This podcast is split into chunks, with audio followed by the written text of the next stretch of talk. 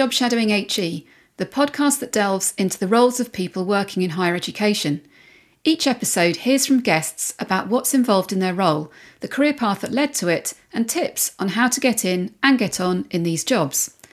Today's guest is Selina Hannaford, Chief of Staff at City University of London. Selina has seen the ins and outs of university life from many perspectives, having worked in a variety of higher education roles during the past 20 years. Selina believes that not all of us are destined for cookie cutter careers, a view that may well chime with other professional services colleagues working in the sector.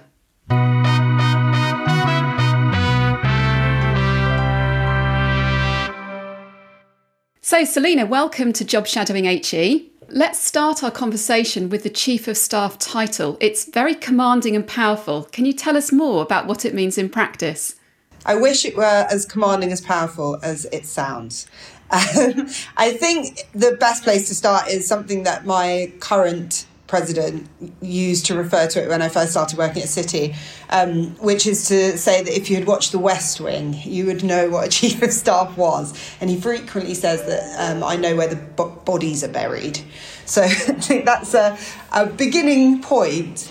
Um, but it really varies by leader and by institution and what's required at that level. I think, in summary, a chief of staff is there to help the president or the vice chancellor excel in their role and reach their full potential. So that may mean that you're engaged with project management or strategy development. It may be about um, political navigation and understanding how things land in the organisation. Some chiefs of staff are much more involved in the kind of communication side of things and, and really work in synergy with the director of comms. So it really varies by what that particular leader needs, and you need to be able to adapt to that environment and what they're asking of you. From what I've seen, this, the chief of staff role seems to be emerging across the sector. I've seen examples at UCL, Birmingham, Essex, just to name a few. What do you think's happening in the sector that's leading to the role becoming more common and more needed in a, in a university? I think it is reflective of what's happening in the sector more broadly. I think that HE has evolved. Uh, there are much greater challenges for us to navigate. Um, it's incredibly fast paced. There are policy changes. We now have the OFS, which is much more of a regulator with teeth. So there are bigger barriers for us to get through. Um, I think the financial constraints that the sector is now experiencing and that challenge of thinking about how we fund higher education at a national level, but also within our individual contexts. Um, and also a massive expansion of what a VC does and what the senior leadership team does and, and what, what roles are required in order to deliver. So I think because of that big shift, there's a need for significant structural, operational, cultural change and I think that's why VCs and presidents feel they need enhanced support in order to be able to deliver effectively. So you've worked in higher education for around 20 years, and now you're in this role as Chief of Staff at City, which you've been in for just over two years, I think it is. Can you tell us a bit more about your career path? Did you plan to work in HE? What are the steps been between where you started and where you are now? Um, I think there's very few people I know that commenced on their career in HE saying, This is what I'm going to do with the rest of my life. Um, I have to say, I had a background or an experience of HE because my father was deputy director of Kingston Polytechnic as it was then and an academic. So I grew up in a household full of visiting fellows that my dad would collect at Kingston Poly and bring home with him. So I had a fond experience of, albeit slightly odd, of what higher education would mean. Um, but I resisted heavily going into that space, uh, both on the academic side and on the professional services side. I was offered a PhD scholarship when I came out of my master's degree, and I, I just had this real terror about doing the same thing that my dad had done. Um, so I actually started off my career working in the music industry and then later in PR. Um, but as the years went by, I just felt this gradual pull for whatever reason to come back. And I think that's because I've seen the real impact of education in the case of my father, who came from a very poor background in Devon and completely transformed his life through education later in life, um, and also through my mother, who came to the UK to study to become a nurse. So I think there was something about wanting to be back in that space and being in a space that I felt had a purpose and I was passionate about. Um, so left all of the what sounded very fun music industry life behind me um, and joined my first educational role at the Association of Commonwealth Universities. Um, which was a really exciting way to get into the sector and to understand the kind of global aspect of it, bringing students from the Commonwealth to the UK to study here, um, but also to get a taste of different elements of higher education administration. So, not just supporting the students, but also working in events management, working on projects that were with other universities across that space. So, it's a really nice way to kind of come into it and learn a lot about different elements.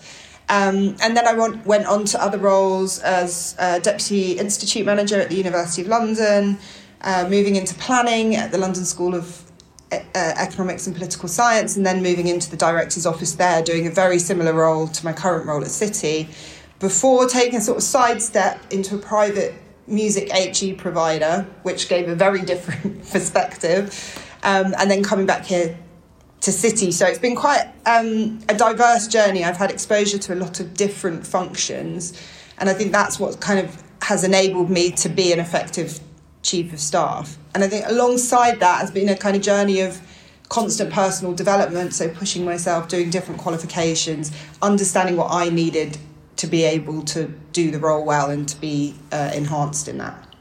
And looking back on that time, and it sounds like you say you've done you, you've had exposure to really some quite different activities. What would you say have been the pivotal moments in relation to that career path and getting to where you are now? I think there's something to be taken from all of the roles that I've been engaged with because they have been so different. Um, and I think that's something that's really important for people as they're kind of navigating their careers in HE. They are not cookie cutter careers. It is not always obvious what your next step will be. Um, so finding the areas of growth as you're navigating through that, and also the areas where you perhaps aren't learning what you need to learn and how you can supplement that. So I think for me, um, one of my pivotal roles was at the University of London because I was in a very small pond.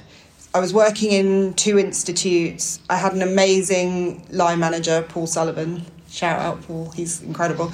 Um, and I was given the opportunity to really grow and develop and to find exposure to different functions. Um, and it also allowed me to unite some of the creative skills that I'd developed previously with the more rigorous management policy work, committee servicing. Um, and that was kind of the first time I, it was a bit of an aha moment. Like, I don't have to hide this part of myself in order to still be effective in what is quite a regulated environment, because actually, that creativity and that innovation is something that is really needed in HE, and that more of us should be able to bring that to the table. So I think that was quite an important moment for me. And then I think the, the next big moment was transitioning from my planning role at LSE into the head of um, director office role, which was not something I planned at all. Um, I was invited to apply by the then VC three times. Twice ignored him because it just felt incredibly daunting to take that step up, and I wasn't sure that I had the experience or the skills to do the role. And I think that's something that a lot of us do. We kind of look at a job description and we say, oh, well, I can see 60% of that. I don't see the 40%. I won't apply. And in fact, that's really where you need to push yourself into that space of development and growth. So I think that was a really important moment for me in building my confidence, developing my governance skills, um, and learning to just kind of adapt to different leadership styles to work out what my strengths were and where I could help an, in, an organization to kind of excel and adapt. Um, and then I had my kind of what I didn't enjoy moment when I stepped out of the public HE sector into the private HE sector, where it was very much about profit over purpose. And that for me was a pivotal moment in the sense that I realised what I didn't want to do with my life. Um, it reignited my passion for creativity and it gave me an opportunity to think about my portfolio career again. But I really honed in on why am I in education? Why do I want to work in the sector? Um, and that brought me back here to City. So that was kind of a, a reverse pivotal moment, as it were. You've um, you mentioned a few minutes ago about training and development, and looking at your LinkedIn profile, it's obvious that you've done various sort of formal courses um, to support your professional um, pathway. Can you tell us a bit more about those? Yeah, I think that's one of the huge benefits of working in HE. We are surrounded by opportunities to develop, whether that's through professional qualifications, through degree programs. You know, there is such a huge wealth of chances to really learn and push yourself. So for me, that's something I've always tried to jump on. Um, some of the earliest things I did were uh, ILM qualification um, in management, and that was when I was really first starting out again at University of London. Um, and I also did the Prince 2 qualification then because it became really apparent that I needed to understand how projects worked and how I could deliver on them. Um, and then as I progressed, I got more and more interested in the very geeky side of HE. Uh, I know a lot of people absolutely hate governance and committees, but I constantly want to tell people that they can be a huge driving force for change and for quality within HE. Um, so I did my uh, MSc in corporate governance, which also uh, qualified me as a professional uh, governance expert um, with the CGI. And that's been really helpful for me across all of the activity that I'm engaged with because you can really understand how something can be delivered in a much more effective way, how you can bring the right stakeholders into conversations, um, and just to really bring the quality up of what you're providing. And often, senior leaders are not as interested in that side. So it creates that balance where you, they can have that visionary idea and you can help to support it through program or project management and through the change agenda as well as thinking about the underpinning and governance. So i really just wanted to find ways that i could be of service um, and could p- push myself to develop. So those types of qualifications have been really helpful for me.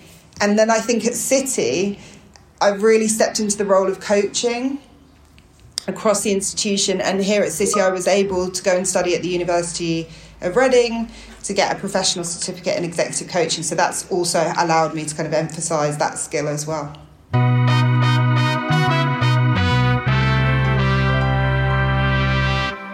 At the heart of this is of, of, the chief of staff job is a close working relationship with a vice chancellor or president.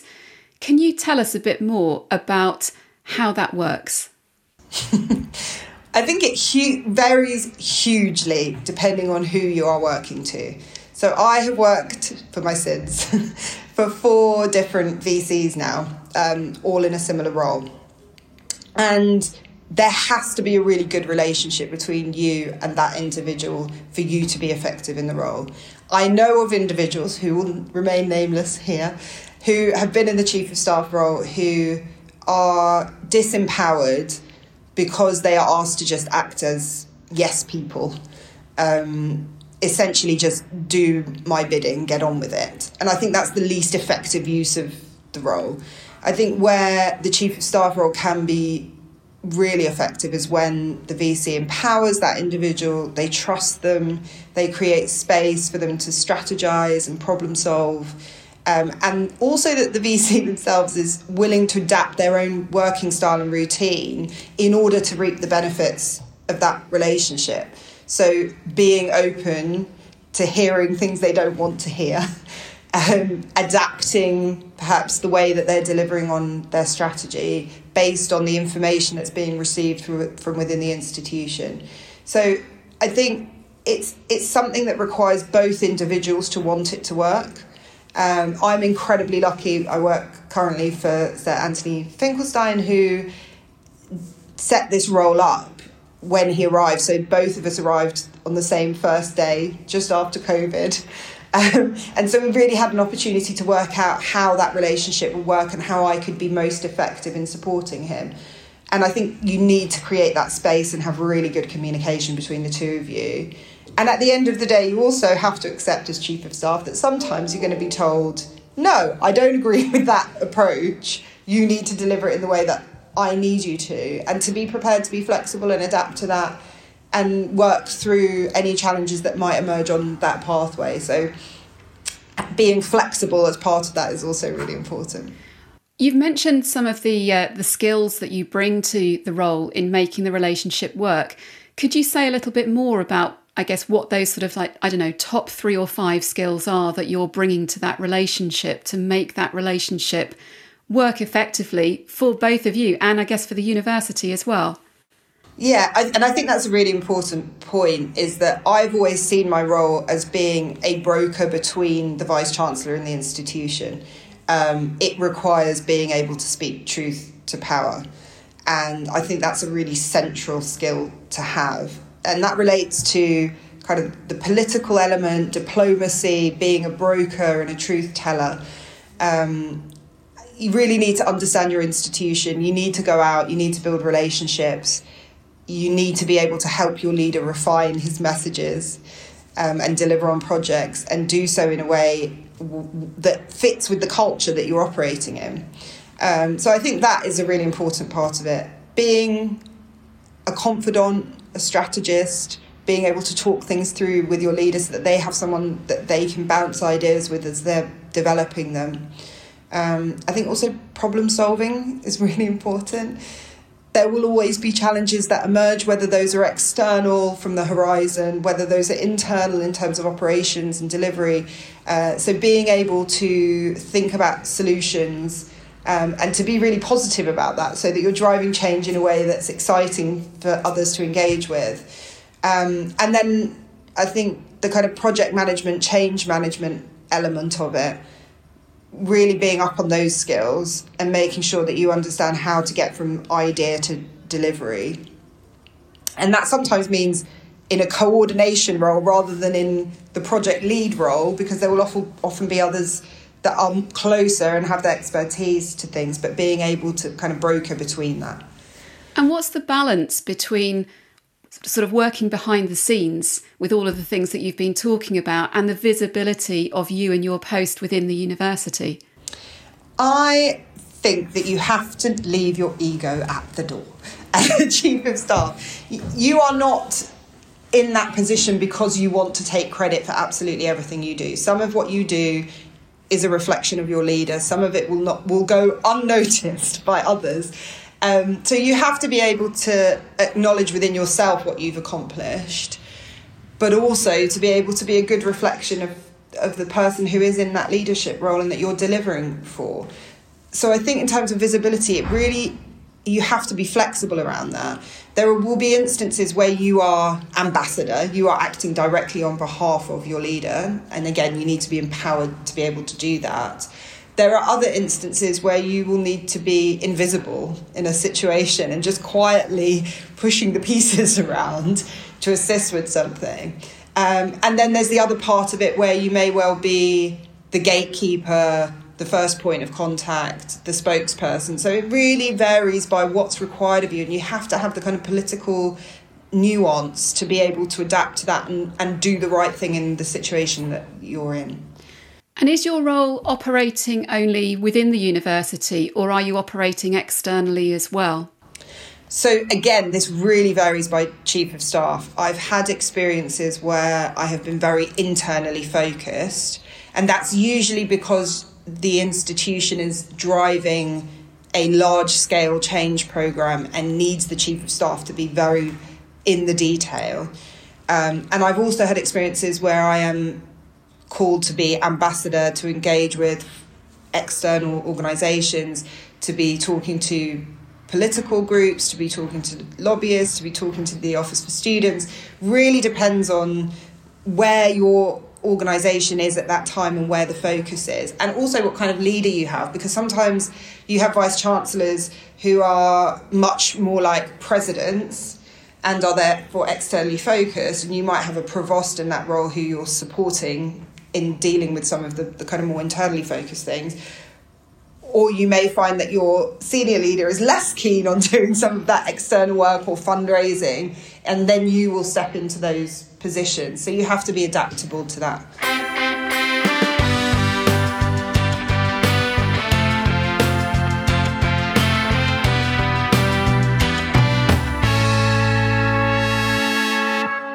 So I'm sure no week is going to be the same. I, I, can't imagine how it could be with what you've described to us so far. But could you walk us through sort of some of the types of activities that you might do, where your focus is in a particular week, who are you working with, and how all that works? So, without betraying any confidences, um, just thinking across the broad range of roles that I've had as chief of staff at different institutions, I think some of the core activity is around policy development, taking that through, brokering it, delivering it, implementing it, taking it from the idea to the fruition. Um, acting as the confidant, talking things through with your leader, creating a safe space, sometimes managing upwards, sometimes coaching um, to deliver. Often being part of a communication strategy, working very closely with the director of marketing or um, internal communications, and really thinking about how the messages that your senior leader wants to deliver are then driven forward, um, and being able to refine that for them. So engaging with that can also be around speech writing or preparing briefing notes when they're engaging externally so that they're up to speed on what it is they need to be delivering for the institution. You could be involved with either as coordinator or lead around major programs of change um, or projects that need to be delivered in different parts of the organization. And, and then you're often engaged with bringing together people from different um, functions who might otherwise not engage with one another, and your role there is to kind of be the glue to bring it all together. Um, and then I think a really big part of it is the, the kind of political piece to go back to that, you know, understanding the institution, how things will land, navigating conflict, um, and just really being at the heart of that and trying to be as supportive of everyone involved and understanding their positioning. And from what you shared with us in walking us through those activities and, and what you've said so far in this episode, it's really clear that the chief of staff is very much focused on serving others, you know, serving serving the vice chancellor or president, serving the senior team, serving the university.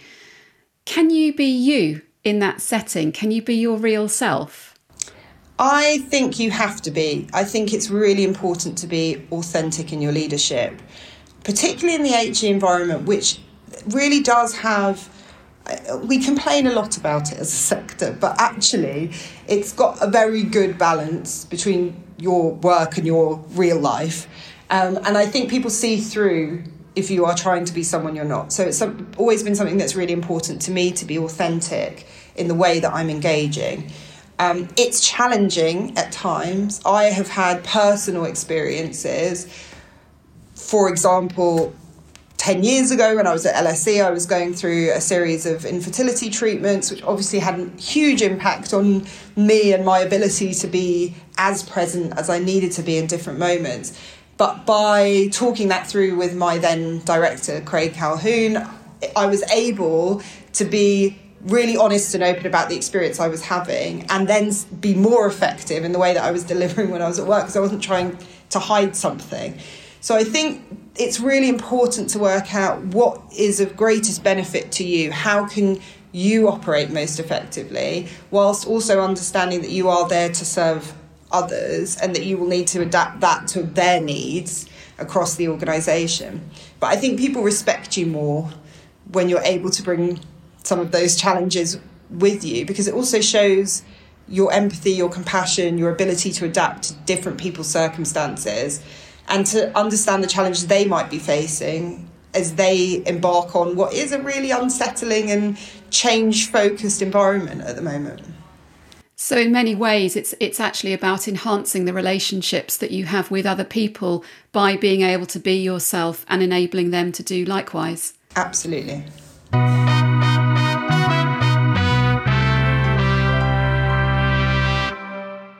So there's no doubt going to be some aspiring chiefs of staff out there who've either had it on their minds before hearing you talk or that you've inspired today uh, to think about this as a possible career pathway. If someone is interested in taking this further, what sort of skills should they be developing? So, what I would say is that my experience of finding these roles is that some of it is serendipity, right place, right time.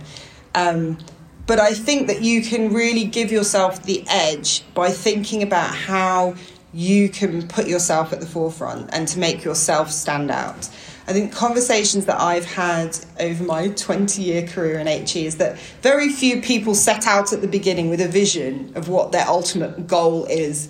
Um, or what role they want to move into. So, making sure that you are in the best possible position to be noticed and that you are identifying and driving change initiatives in the space that you're in, even when you're in junior roles, being conscious of continuous improvement and thinking about ways that you can enhance how your team are doing something is a really good way to stand out.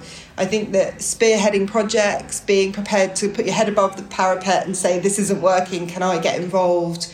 Um, engaging with policy development is a really good, under, good way to understand what's happening under the bonnet of the institution um, and to see how something that might seem really simple from the outset actually has a lot of complex, ever evolving issues that are part of that, and, and working something through from developing a policy through to implementing it is a really nice way of seeing what the culture is in the organisation that you're in.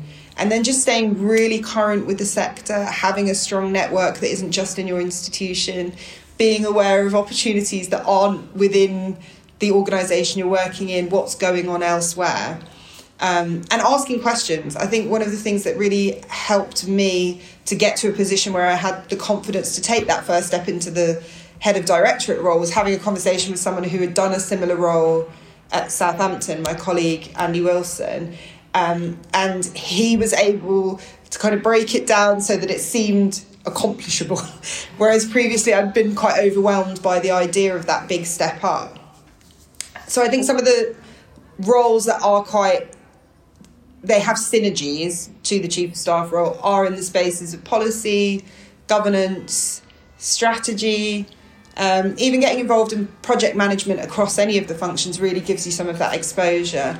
And then also, kind of a reflection for me now is developing those coaching skills because you will need to be able to pe- speak to people who are in more senior positions and to help them to continue to develop on their path as well. Um, so those are some of the ways I think that people find in. For me, it was less about the kind of communications or EA type roles, but I know that those also are spaces that people can move up from as well. And closing our conversation, um, where does a chief of staff go after they've been a chief of staff? It's a very good question, one that I spend time pondering on. Um, I think there's no obvious pathway. As with most things in HE, this is not a cookie cutter career. Uh, you need to find your own way. Um, you need to do the work to explore the opportunities that are out there. You need to continue to develop skills in your role. And I think you need to be really innovative about thinking about, okay, I'm here, how do I get to the next place? That sometimes means taking a step sideways or a step downwards in order to get exposure to different skill sets. Um, I think you need to seek support from senior leaders. You need to be constantly reflecting on the parts of the role that you really enjoy and thinking about the areas where you might be weaker and you need to develop your skills. I think going back to what we were talking about earlier in terms of the kind of personal development qualifications, what can you be doing now to refresh? Um, to take that step forward? Should you be going to conferences? Should you be um, looking at different professional qualifications to take that next step forward? Um, I think HE is a really exciting and ever evolving sector to be in. It's perhaps not always portrayed that way, but I think it definitely is. Um, and I, it can appear to be difficult to navigate because there aren't those clarified pathways. But I think when you bring your creativity and your innovation and personal development to the fore, that's where those opportunities tend to arise. Sometimes it's about creating a job for yourself um, for me, I think because I have this other life on the side, which we haven't really touched on here, but that, you know, I have my own music management company, I'm an executive coach, as well as being chief of staff here. For me, it's really about finding that balance of a portfolio career, drawing on the things that I'm really passionate about. Um, I, I want to continue to work with senior leadership to help them to deliver on their vision. Um, and I think my coaching strand really allows me to kind of partner with individuals at different stages of their career to think about the opportunities that are available to them and to be creative in that space. So that's where I see myself. But I think there's a whole plethora of opportunities that become available depending on where you've specialised as part of the role that you're in. Selina, it's been brilliant talking with you today. Thanks so much for your time in letting me shadow you. Thank you so much for inviting me on.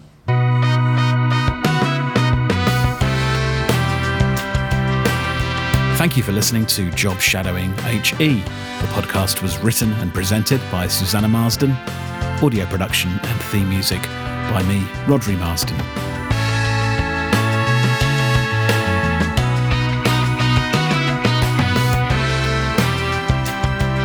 For more information about this podcast, just visit jobshadowinghe.podbean.com.